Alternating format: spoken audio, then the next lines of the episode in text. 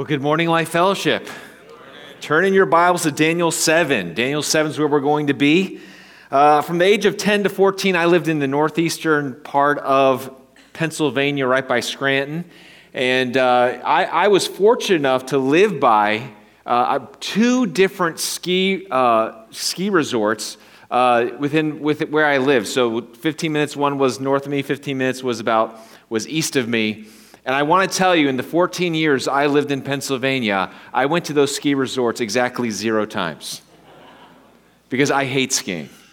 I'm the type of person that I just do not like things on my feet. I don't like roller skating. I don't like skateboarding. If it has water skiing, anything that's on my feet that's going to make me move at a faster rate, not going to do it. And but my wife, when my wife and I were in college there in Clarks Summit, Pennsylvania, at Clarks Summit University, she's from Arizona, and there was a group of them that were going to go skiing at one of these ski resorts. And if you've never, I'm not sure how many of you have ever gone skiing, but they have different levels of ski resorts or ski slopes, I should say. And so there's slopes that have these little green circles, and there's blue squares, and then there's black diamonds, and then there's double black diamonds, and a bunch of college kids and my wife from Arizona, never gone skiing before, and they're like, let's just start with the black diamond. And again, my wife never gone skiing before, and again, you remember how the frontal lobe is not developed until you're 25? The person leading the group's like, it's not that big a deal, you know? And so my sister and Liz, my girlfriend at the time, went skiing, and it would, let me just say, by God's grace, they're alive today. But you know, when you think about different slopes, most of the time you stay away from things that you got to build up to that. Well, you know, I'm hoping that over the last couple months, we have built up our stamina, our understanding. Guys, we're getting into some black diamond and double black diamond passages of Scripture. Okay, over the next 2 months, we're going to be dealing with a lot of the prophetic passages of Scripture in the book of Daniel. This is where, these are passages that are, I'll just say it, they're not the easiest to preach because there's a lot of details, and apocalyptic literature is just, it's not the easiest. You know, Paul's letters are very, very simple. They're very straightforward. And some of these passages, let's just say that they're controversial. There's a variety of different interpretations on some of these. And so as we get into these, know that we're going into some deep waters. And I hope that you will stay with us and understand that this is good for us. This is good for us to stretch us in our thinking, in our study, in our understanding. And what I would encourage you to do is over the next few months, as we are getting ready to preach on these texts, you know, every single week, Bennett, our communications director, sends out an email about the passage that we'll be teaching on. What I would encourage you to do, not just this for this series, but in every series, read through that passage. Look it over, read it through so that you're familiar with it. Start having your understanding, do your own little study if you want to understand it, because I think if the first time you hear it is here, sometimes it will create a lot of questions, and hopefully what we want to do is answer a lot of questions in our sermons. But here's the thing I want you to remember, okay, because we're going to, again, from now until the middle of December, a lot of prophetic passages. What I want you to remember is 2 things. Number 1, I want us to prioritize what is clear. In all of these passages that we're going to be talking about, there are certain things that are very clear, and that is what we want to be focused on. And the second thing is this: be gracious with interpretive variations. You know, I shared this a number of weeks ago when we went through Daniel chapter 2, and the reality is there's just going to be certain passages of Scripture that there's going to be some variation of interpretations. It doesn't mean we want people to, you know, wave the flags of their own personal theological stance on some of these things. Here's what I know. For over 2,000 years, there's been a variation of interpretation on what these things are, and they haven't figured it out yet. And I don't think we're going to figure it out in just with this series. I think that we have inclinations. We can have, you know, I lean this way. But here's what I would say, and here's what I would hope all of us do, is that we hold on to things that are not core doctrine issues open-handedly, and know that there are going to be some things that we never fully understand until Jesus comes back. Okay? So with that said, let's get into Daniel chapter 7. We're going to read the first part of Daniel chapter 7. And Just the first 14 verses we're going to deal with this week, and then we'll deal with the other half of Daniel chapter 7 next week. So let's read verse 1. In the first year of Belshazzar, king of Babylon, Daniel saw a dream and visions of his head as he lay in his bed. Then he wrote down the dream and told the sum of the matter. Daniel declared, I saw in my vision by night, and behold, the four winds of heaven were stirring up the great sea, and four great beasts came up out of the sea, different from one another. The first one was like a lion and had eagle's wings. Then as I looked, its wings were plucked off, and it was lifted up from the ground and made to stand on 2 feet like a man, and a mind of a man was given to it.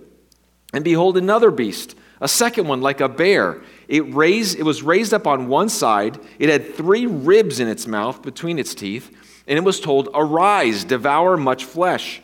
And after this I looked, and behold, another like a leopard with 4 wings of a bird on its back, and the beast had 4 heads, and dominion was given to it.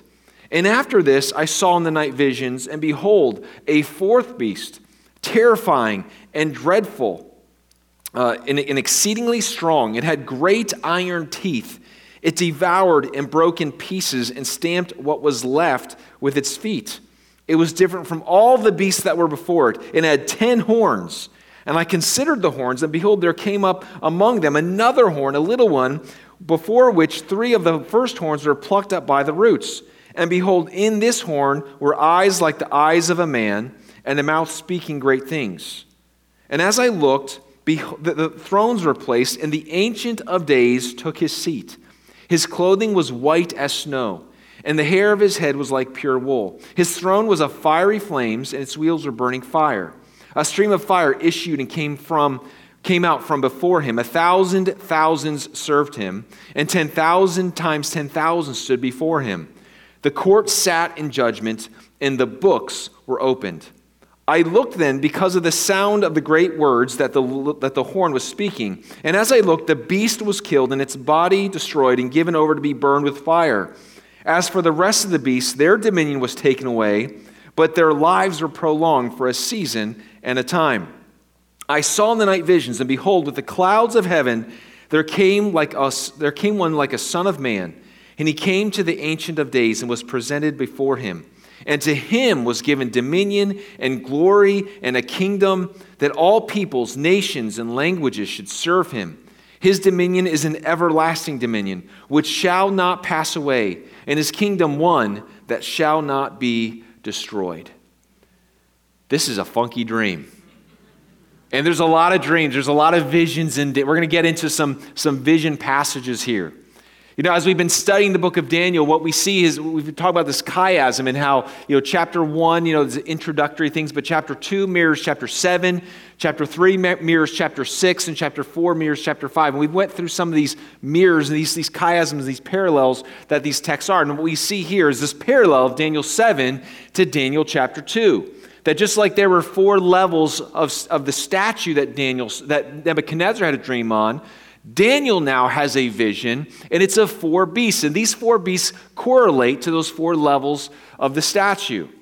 But as you're reading this, and as I'm reading this, what our attention wants to gravitate towards is the beasts.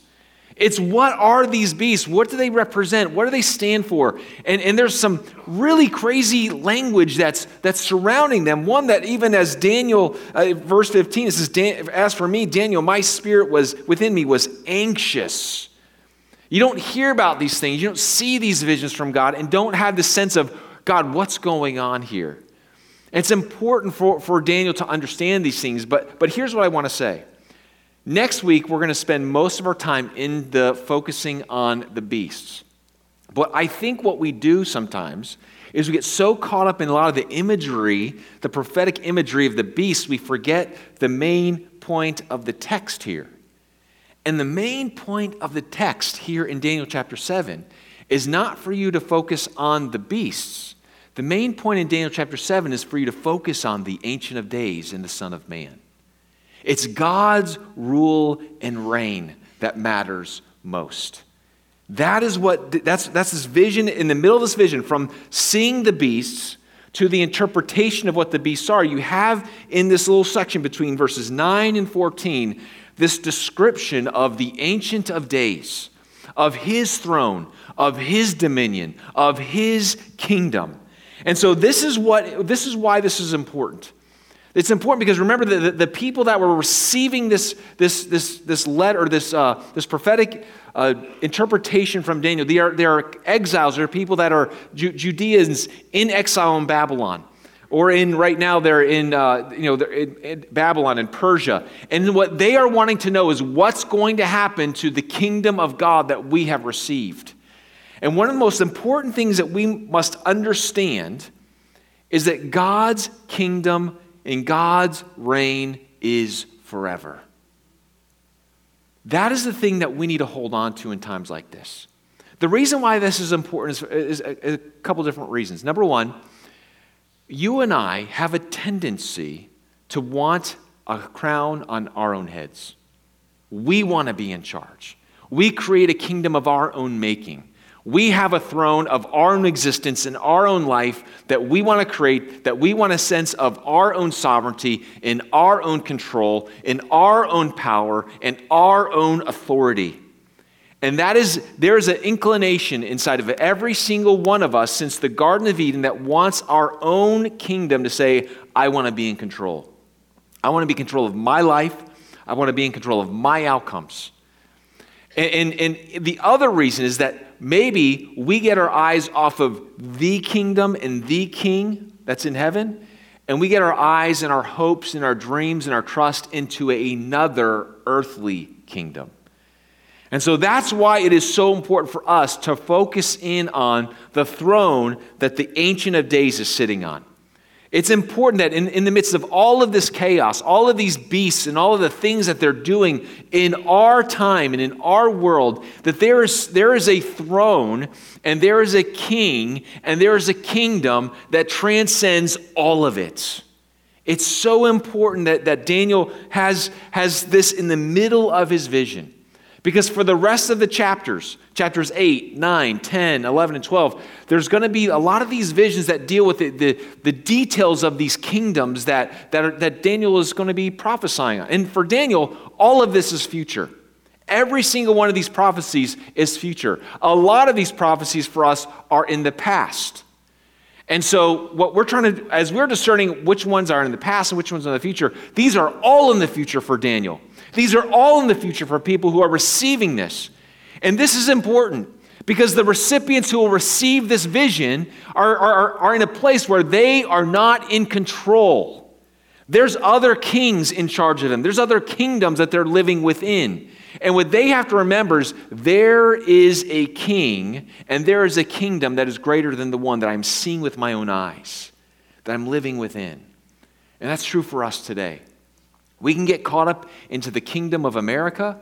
We can get caught up in the kingdom of our own making, but the reality is we will always be tempted to put our faith and our trust in a different throne. And that's what God is confronting us with today. So here's the main point. God is reigning. Not God was reigning, not God will reign. No, God is reigning, and therefore I can trust in him. God is reigning, therefore I can trust in him. It's hard sometimes with all that's going on in our world to trust in God. It's hard to trust in God when you get a diagnosis from your health that's like, it's not good. It's hard to trust in God when you're not, when finances are uncertain. It's hard to trust in God when you feel like, man, there's just a lot of chaos going in our world. It's hard to trust in him. And what we've got to remember in the midst of no matter what we're going through, no matter what stage of life we're in, no matter what's happening in our world, there is a God who is reigning. And so there's four aspects of God's reign I want us to look at today. And the first one is this: God is reigning across all time. God is reigning across all time. As Jason mentioned this morning, that title that is given in verse 9, as I looked, thrones were placed, and the Ancient of Days took his seat. That title, Ancient of Days, which is mentioned 3 times here in Daniel chapter 7, it's the only time in the entire scripture that it is used in the Bible. And it's a title that is used, and you're thinking, okay, why is it so important right here? Because again, what Daniel is wanting us to understand is all of the transitions that are happening in the world system, and all the kingdoms that will rise and fall, there is someone who has been there before, he is present now, and he will be there in the future. That there is a reign that extends beyond, that transcends above every earthly kingdom. And so this is hard for us because we are time-bound creatures. And for us, when we're living within kingdoms and when we're living with under authorities of different kinds, that many times we put our hopes and our dreams in those. For example, how many times, there's an election coming up in a few weeks, how many times, and it was so fun this past week, my son came home from college and he's 18 and he got to vote in his first election. We did early voting this week. It was so much fun to go with him. But how many times have you heard every 2 years, every 4 years, this is the most important election of your life. Democracy is at stake. If you don't vote for the right person, it's all gonna crumble, right? And both sides, right and left, are telling you, man, if you don't elect us, it is all going to you know where. And for a lot of us, we believe this. We get our hopes and our dreams like, oh no. What happens if they get elected? And God is saying, there is a throne. There are thrones. But the Ancient of Days takes his seat. That's what matters most. That throne that he sits on. And all the other thrones, they're going to come and go. It doesn't matter what happens a few weeks from the election day. It might matter in the moment, but when you're talking about eternity, for eternity, these things we should not put our hope and our trust in. God's rule and God's reign extends far beyond any political power, any authority, and so we can trust in him. God reigns across all time. And that should give us a sense of rest, no matter who's in charge. That's number one. Number two, God is reigning over every person in every nation. God is reigning over every person in every nation. We see in this passage, that everyone is standing before God. Notice, verse 10, a stream of fire issued and came out from before him. 1,000 served him, and 10,000 times 10,000. Now when the Bible is using this description, it's using it to say it's everyone. Other translations say it's myriads. The whole idea is this vision is everyone is standing before God. And God is the one who determines when things happen and when things don't. For example, if you look at verses, when it's describing some of the other kingdoms, right? For the bear in verse 5, it says in the middle, it had 3 ribs in its mouth and in between its teeth, and it was told, arise, devour much flesh. So that king and that kingdom was commanded to do, had a role for and purpose for that kingdom. Look in the third one, in the second part of verse 6, and the beast had 4 heads, and dominion was given to it. You see, in every other human kingdom, there's authority that is given, there's tasks that are done, and what does that come from? That comes from the Ancient of Days. Look at verse 12. As for the rest of the beasts, their dominion was taken away, but their lives were prolonged for a season and a time. Who is the one who determines when those beasts die and when those beasts rise up and what those beasts do? Who does it? It's Yahweh. It's the Ancient of Days. He is the one that determines the borders. He is the one that determines the times and the seasons for what these earthly and human kingdoms are around for. And so what does that mean for us? That means that there is a God who is going to establish things, and he's going to put things forward, and he's going to take things away.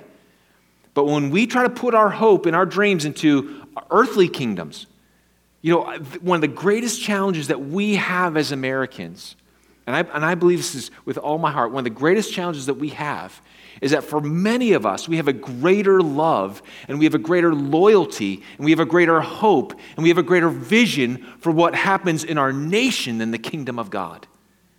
And I know there is a balance that we need to be. I'm not against being patriotic. I'm not against loving our country. I'm not against being having a sense of value and gratitude that we belong to a nation, in my opinion, that is a great nation.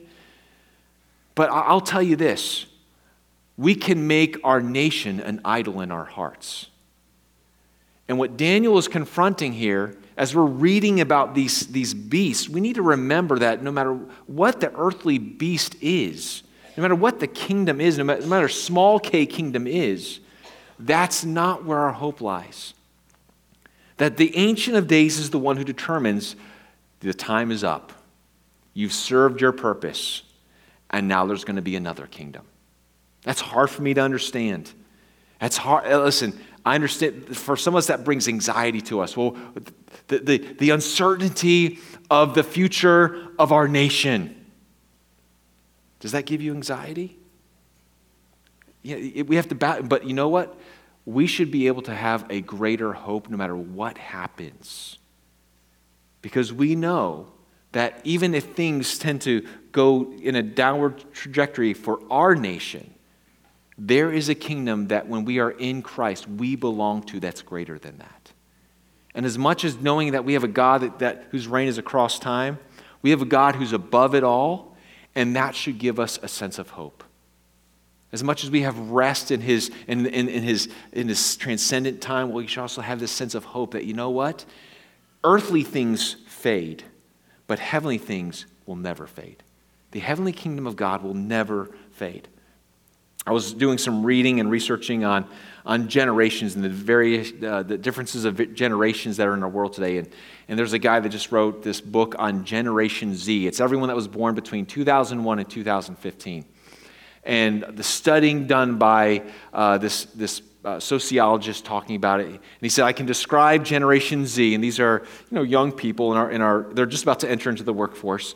He said, these are people that are, I can describe Gen Z in two terms: high anxiety, high autonomy. Everyone is stressed out, and they don't want anyone to tell them what to do.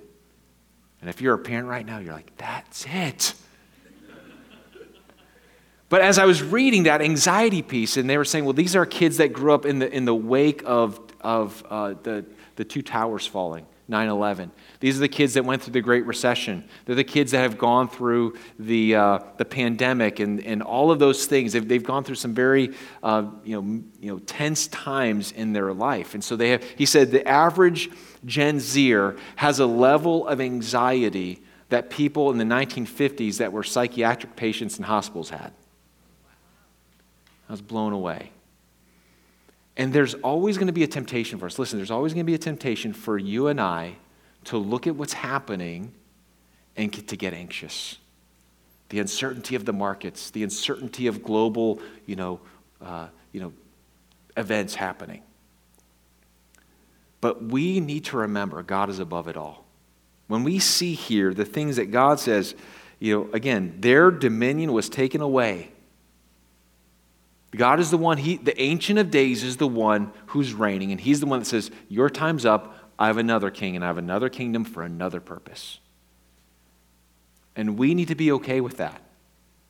No matter what, when God says, your time, America, is done, we need to be okay with that because our value and our loyalty is ultimately to the kingdom of God. That's a test for us. So that God is reigning over every person and every nation. Number 3, God is reigning against all evils. Not only is God reigning across all time, God is reigning over every person, every nation, and God is reigning against all evil. Look again in verse 10. It says, a stream of fire issued and came out from before him. 1,000 served him, and 10,000 times 10,000 stood before him. And the court sat in judgment, and the books were opened. Now, there's a lot of imagery that's happening in this passage. There's imagery talking about this Ancient of Days, these burning fiery wheels. We see direction or correlation between Ezekiel, his vision of the throne room of God. We see correlation between the description of the Ancient of Days to Revelation chapter 1 and to the image of Jesus in Revelation chapter 1, we see a lot of the imagery that's happening here, the throne room that we see in Revelation chapter 4 and chapter 5. So there's a lot of hyperlinks in this passage. But this one right here, this last one, the court sat in judgment and the books were opened, the other hyperlink to that phrase right there is in Revelation chapter 20, to the end of all days, the final day of human history, when all people are standing before him and the books were opened. And these books, as it describes in Revelation 20, are books of the events and the actions of every human being. And these are the books that will be opened, that will be read before the great white throne of judgment, by which Yahweh, God, pronounces judgment on every single human being for what they have done. And there's only one way to escape that judgment. And that is it, because it says in Revelation 20, there is another book, and it's called the Lamb's Book of Life. And if your name is in the Lamb's Book of Life, you do not have to face the great white throne of judgment in Revelation 20. But what we see here is God standing up and he's saying, you know what, all of these kingdoms, because remember that we talked about God's over it all? Here's a question I have. Well, God, if you're over it all, why are all these people doing all these, why aren't you doing something? There are kings and there are kingdoms and there are nations that are wicked. Today, they're doing wicked things. It's even happening in our own nation. And God, we want you to act. We want to see a God of justice. And what we see here is God saying this. There's going to be times on this earth when judgment happens from God. But ultimately, there will be ultimate justice and ultimate judgment that will face before God in the future. The books were opened and judgment will be pronounced. This is something that I think we don't talk enough about. I when I grew up, people always talked about, hellfire and brimstone. You better get right with God. There's a judgment coming. There's hell. There's fire. And so what I have seen over the last 20 years is that we don't talk as much, or we rarely hear in churches anymore about the judgment of God and the justice of God. And I'm here to stand before you and say this, that the justice of God and the judgment of God is good. It's good. In fact, I would say this, the judgment of God and the justice of God is an outflow of his love. If you don't, a lot of times people think about the judgment of God and they think it's kind of like these pushes and pulls, like God sometimes is very judgmental and he comes in wrath, and then sometimes God's really loving and gracious and kind, but there's almost like there's these two natures within God, and sometimes his wrath and judgment win, and then sometimes his love wins. That is a very false way of looking and understanding the character and nature of God. God is love. And because he loves, it leads to his justice. I want you to see this in Exodus chapter 34. We'll have the verses on the screen, but Exodus 34, one of the greatest passages of Scripture, when God is declaring to Moses on Mount Sinai who he is, right? And he declares his name before Moses, his character, his nature. And look what it says in verse 6. Of chapter 34. It says, the Lord passed before him and proclaimed, the Lord, a God merciful and gracious, slow to anger and abounding in steadfast love and faithfulness, keeping steadfast love for thousands, forgiving iniquity and transgression and sin, but who will by no means clear the guilty. You see, This judgment of God against sin and against evil and against iniquity is not in contradiction to his love and his mercy and his compassion. In fact, we know this. When someone does something horrible and wicked and evil and they deserve justice, when they don't get justice, there's something inside of us that says that's not right. When someone gets away with something, going back to, remember when 9/11 happened, the spirit within our nation was, well, the people who did this, I hope we get them. And that wasn't out of a sense of, vengefulness. It was the sense of someone has done some wicked, evil things among our nation, killed thousands of people. And because we love life and because we love the people that have died, we want justice to be executed. That's the same way with God. God will execute justice.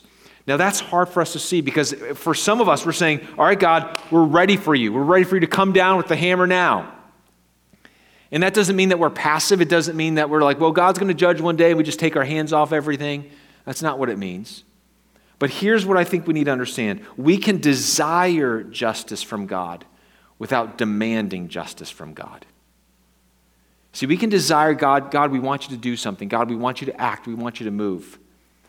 But God in his sovereignty and in his power and his authority knows when and how to bring justice to this earth and to every person and to every kingdom.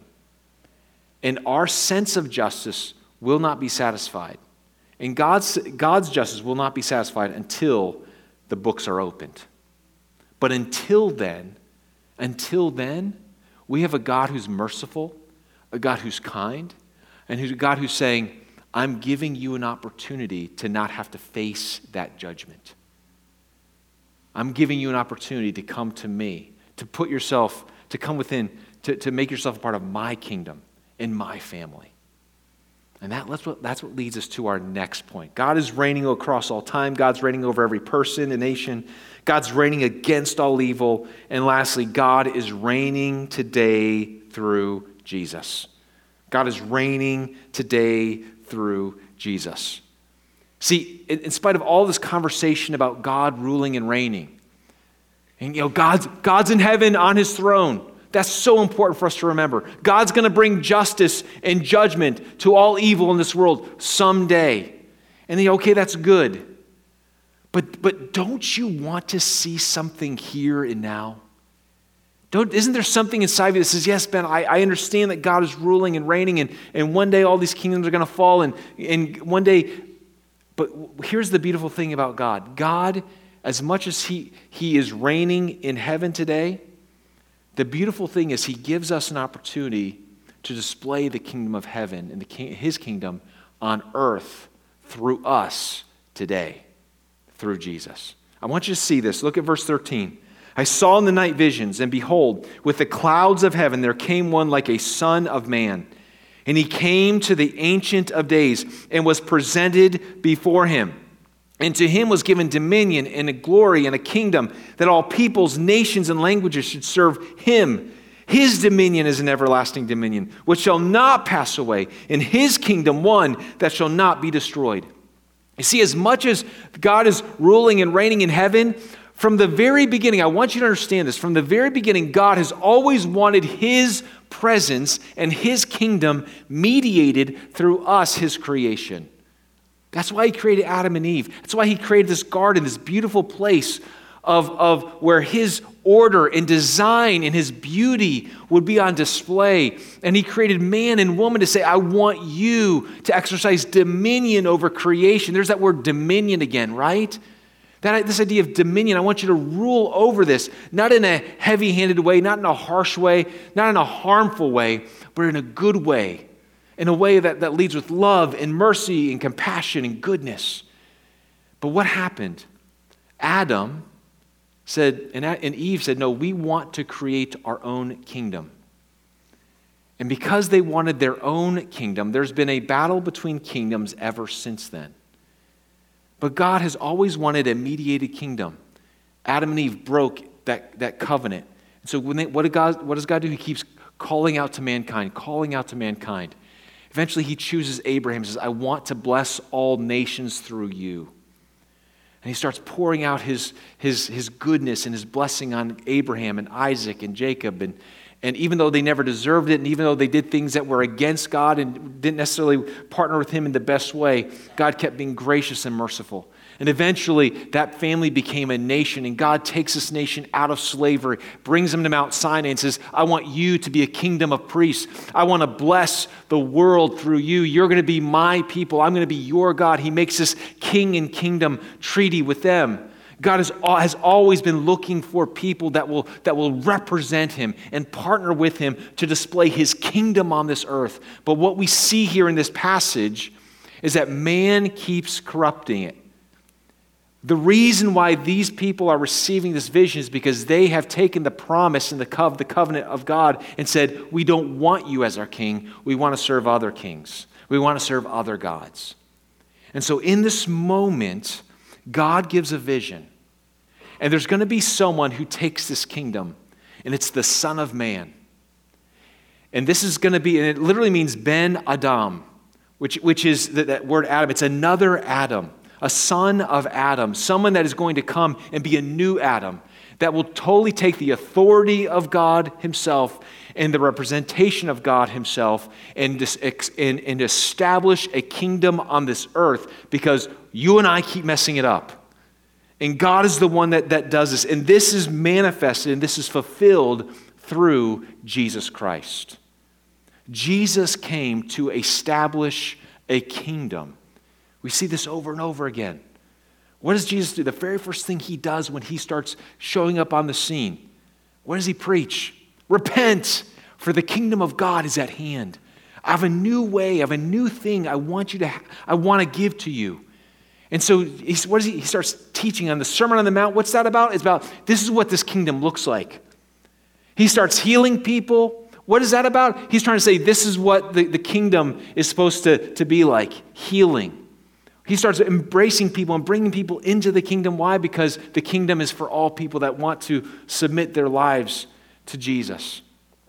And so Jesus is slowly establishing and explaining what the kingdom of God is. And what happens? People don't like that, because you know why? There's other kingdoms.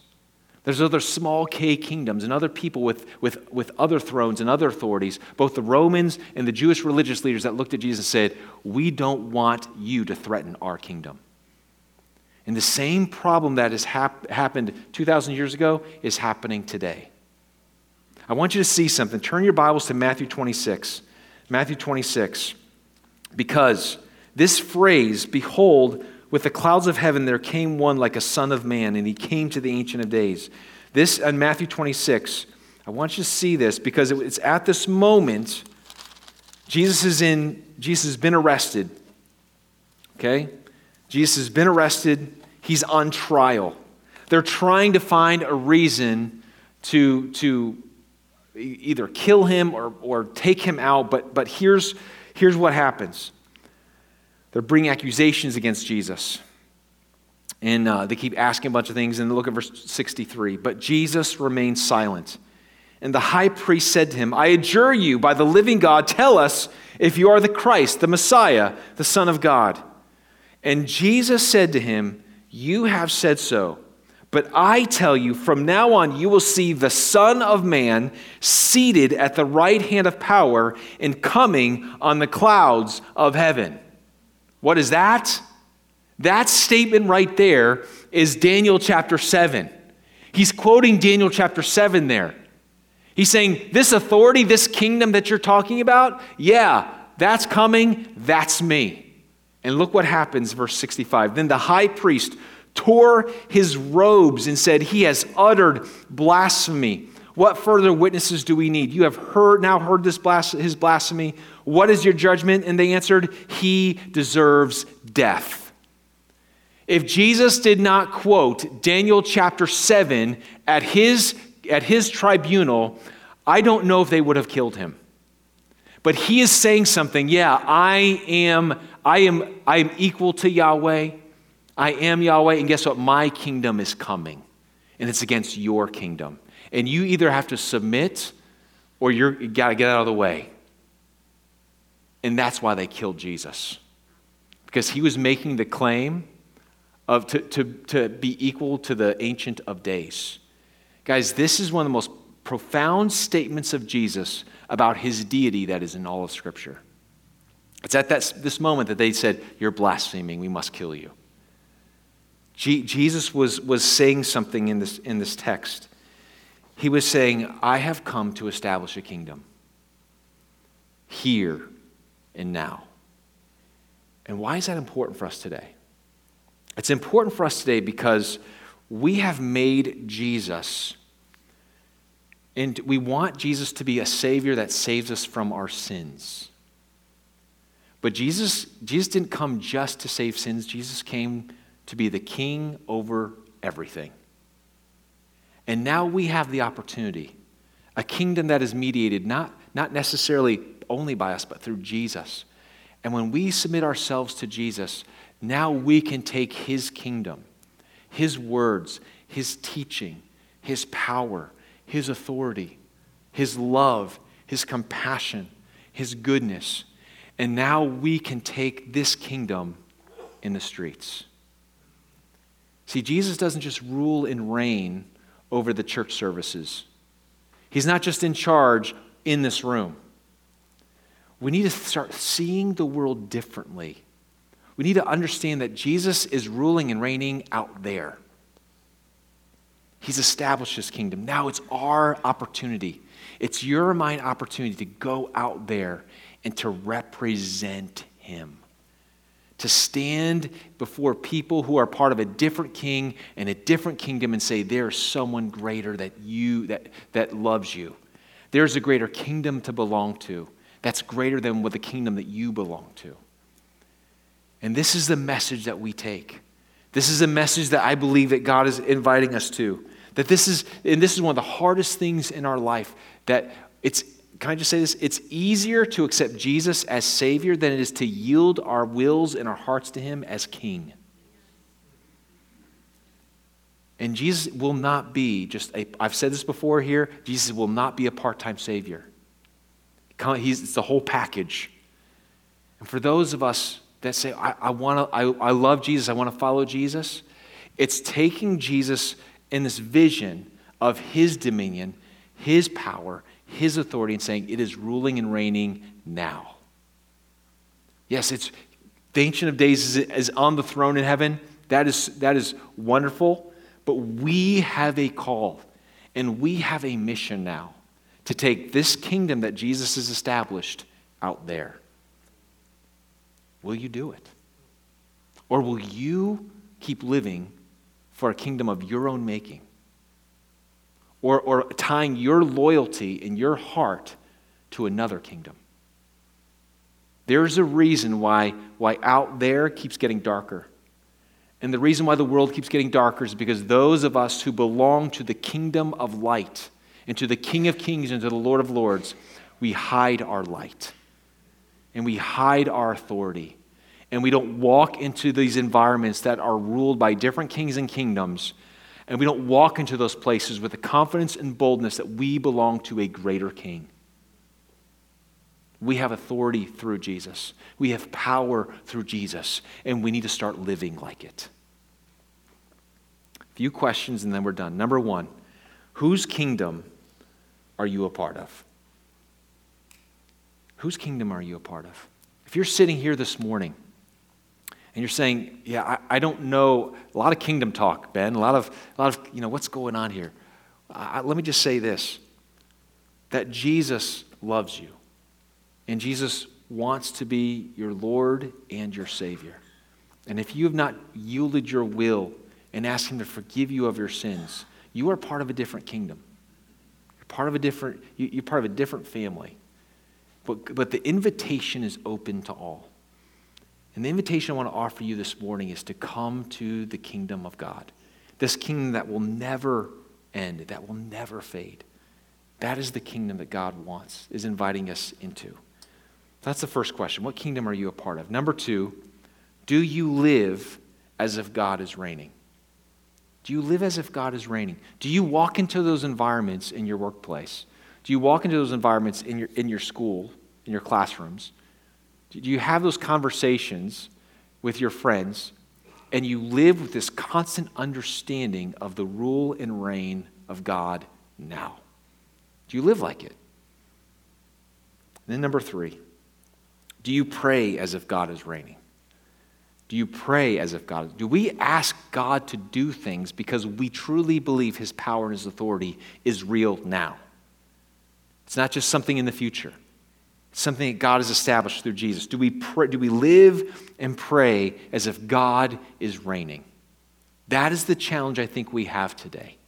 And I believe if we start living and praying like that, the reality of this, of what this vision is in Daniel 7, we would see a difference in Lake Norman. I believe that with my whole heart. But that's our choice. And that's the opportunity that we have before us today. Let's bow our heads and close our eyes.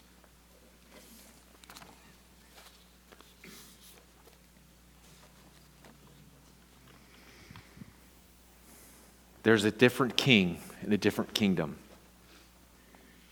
And the question that we have to ask ourselves is, do we live like it? Are we a part of it? Do we pray like it? I hope as we leave here today, we are challenged to think and live differently than we have been. This changed Daniel. This gave him a sense of hope that he needed to have in a moment of a lot of kingdom upheaval. And we can relate to that. What is God calling you to trust in this morning? Father, I pray right now as we come before you that, God, we would remember who is sitting on the throne. That we would remember that you are reigning, Lord. And because you are reigning, we can trust in you. Increase our trust.